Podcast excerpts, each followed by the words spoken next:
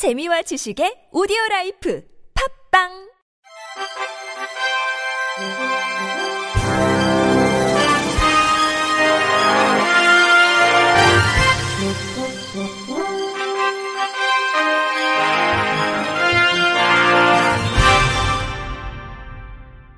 청취자 여러분 안녕하십니까? 2월 8일 화요일 KBS 뉴스입니다. 야구 입장권 판매를 온라인으로만 제한하는 등 장애인에게 정당한 편의를 제공하지 않는 것은 장애인 차별이라는 국가인권위원회의 판단이 나왔습니다. 지체장애인인 진정인은 2020년 10월에 프로야구 경기를 관람하기 위해 경기장을 방문해 현장 판매처에서 입장권을 구매하려 했습니다. 현장에서 온라인으로만 입장권 예매가 가능하다는 직원의 말을 듣고 그 자리에서 휴대전화를 이용해 온라인 예매를 시도했지만 장애인을 위한 편의가 제공되지 않아 이용이 불가능했습니다. 이에 웹 접근성 보장 등 장애인 편의를 제공하지 않은 채 입장권 판매를 온라인 예매로만 제한하고 현장 판매를 허용하지 않는 것은 차별이라며 인권위에 진정을 제기했습니다. 피진정인인 A구단 사장은 KBO의 2020 KBO 리그 코로나 대응 통합 매뉴얼에 따라 코로나19가 확산되는 것을 예방하기 위해 경기의 입장권 판매를 온라인 예매로만 한정한 것이라고 주장했습니다. 하지만 인권위는 경기장의 관람객 입장을 허용한 상황에서 예매만을 온라인으로 제한할 합리적 이유를 찾기 어렵고 할인 적용을 받는 장애인의 경우 온라인에서 예매를 하더라도 현장에서 직원 대면을 통해 장애인 증빙 확인을 받아야 하므로 실제 현장 구매와 차이가 없는 점 등을 고려할 때 코로나19 확산 예방이라는 피진정인의 주장을 정당한 사유로 보기는 어렵다고 봤습니다. 이에 따라 A구단 사장에게 장애인이 현장 에서 입장권을 구매할 수 있도록 창구 개설, 임직원에게 장애 인식 개선 교육을 실시할 것을 권고했습니다. 이와 함께 KBO 총재에게도 장애인에게 현장에서 입장권을 판매할 수 있도록 허용하는 안내문을 적극적으로 홍보하고 경기장 현장 등에서 해당 안내문을 이행하고 있는지를 점검하며 관람 입장권 예매 사이트를 이용하는 시각장애인 등을 위해 정당한 편의를 제공해야 한다고 주장했습니다.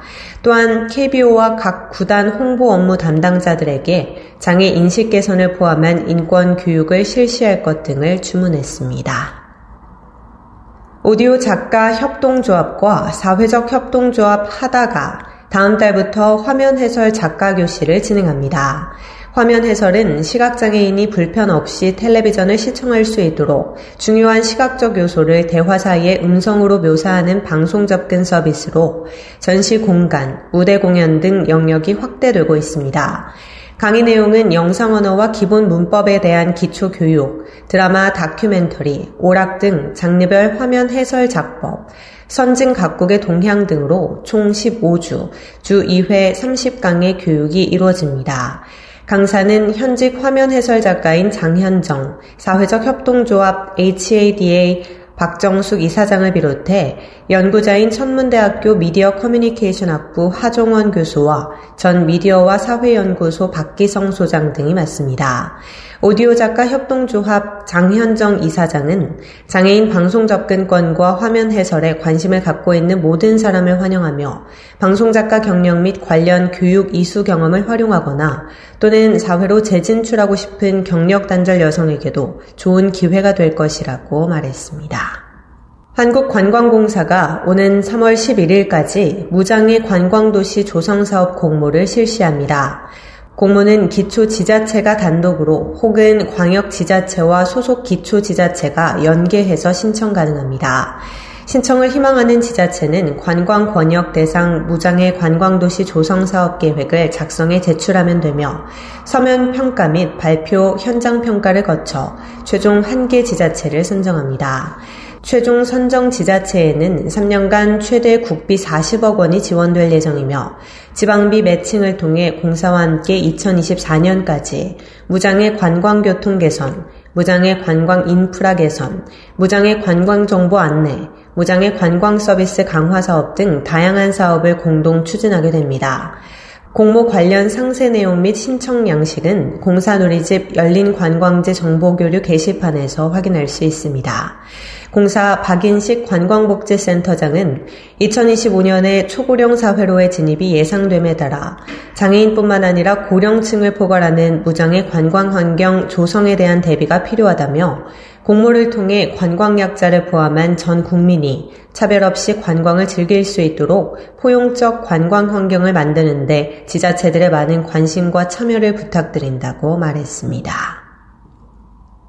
경기도가 포천, 산정호수 등 도내 관광지 13곳을 대상으로 무장의 환경 조성 사업을 추진합니다. 무장의 관광 환경이란 장애인, 고령자, 영유아 동반자 등 관광약자를 포함한 모두가 편안하게 여행할 수 있는 여건을 말합니다. 용인 한택식물원은 보행로를 설치해 휠체어, 유아차 이용자가 물리적 제약 없이 이동이 가능한 환경을 마련합니다. 양평 맑은숲 캠프는 휠체어 승강기를 정비해 보행약자가 시설 이용에 불편함이 없도록 하고 광명 동굴은 관광약자 쉼터를 조성하고 연천 제인폭포는 비포장 진입로 및 경사로를 개선합니다. 이와 함께 관광약자를 위한 사업으로는 경기도는 무장의 관광지 홍보 영상 제작, 관광약자를 대상으로 한 팸투어 추진, 관광약자를 응대하는 관광업계 및 관광 안내소 종사자 대상 인식 개선 교육, 경기 여행 누림 사업도 병행합니다. 경기도 관계자는 관광약자가 불편 없이 즐길 수 있는 관광 환경 조성을 위한 시설 개선 및 지속적 정보 제공 등에 최선을 다할 것이라고 말했습니다. 서울교통공사가 오는 2024년까지 12 약 650억 원을 투입해 지하철 1에서 8호선 275개 전 역사에 엘리베이터 100% 설치를 마치고 이력 1동선을 확보할 계획이라고 밝혔습니다. 이력 1동선은 장애인 고령자 등의 교통약자가 지하철역 출구에서 대합실, 승강장까지 별도의 도움 없이 혼자서 엘리베이터를 이용해 지하철에 탑승할 수 있는 동선을 말합니다. 서울교통공사는 지난 2015년 서울시 장애인 이동권 선언에 발맞춰 지하철 역사 엘리베이터 설치를 지속적으로 확대해 지난해 기준 275개 역 중 254개 역에 인력 1동선을 확보했습니다. 올해도 추가로 10개 역에 엘리베이터 설치 공사를 시작합니다. 10개 역은 7호선 남구로역, 5호선 강동 종로 3가역, 6호선 세절 상월곡, 봉화산 구산역, 7호선 수락산, 청담, 광명 사거리역으로 내년 완공 목표입니다. 광주광역시는 장애 여성의 경제적 자립 기반 마련과 경제활동 참여를 촉진하기 위해 장애 여성 취업 지원 사업을 수행할 기관을 공모합니다. 지원 대상은 공고일 현재 광주시에 소재하고 사업 수행에 필요한 시설과 인력 등을 보유한 교육기관 및 비영리 단체 법인입니다. 수행기관은 장애여성 구인기업 수요조사, 장애여성 직무교육 및 취업 지원, 취업 후 사후 관리 등을 추진하게 됩니다. 사업 수행기관이 선정되면 취업 지원 장애 여성 20명 이상을 공모하고 11호 인건비 등을 지원할 계획입니다. 참여 희망기관은 오는 14일부터 오는 18일까지 닷새간 방문 접수하면 됩니다. 한편 광주시는 지난해 사업 수행기관인 장애인 기업 종합지원센터를 통해 장애 여성 18명에 대해 직무 교육 후 8개 기업에 취업을 알선했습니다. 끝으로 날씨입니다. 내일은 전국이 대체로 맑다가 오후부터 구름이 많아지겠습니다. 종합적으로 대기가 매우 건조하겠으니 화재에 유의하셔야겠습니다. 내일 아침 최저 기온은 영하 11도에서 영상 2도, 낮 최고 기온은 영상 4도에서 11도가 되겠습니다. 바다의 물결은 서해 앞바다 0.5m, 남해와 동해 앞바다 0.5에서 1m로 일겠습니다. 이상으로 2월 8일 화요일 KBS 뉴스를 마칩니다. 지금까지 제작의 이창훈, 진행의 조소혜였습니다. 고맙습니다. KBIC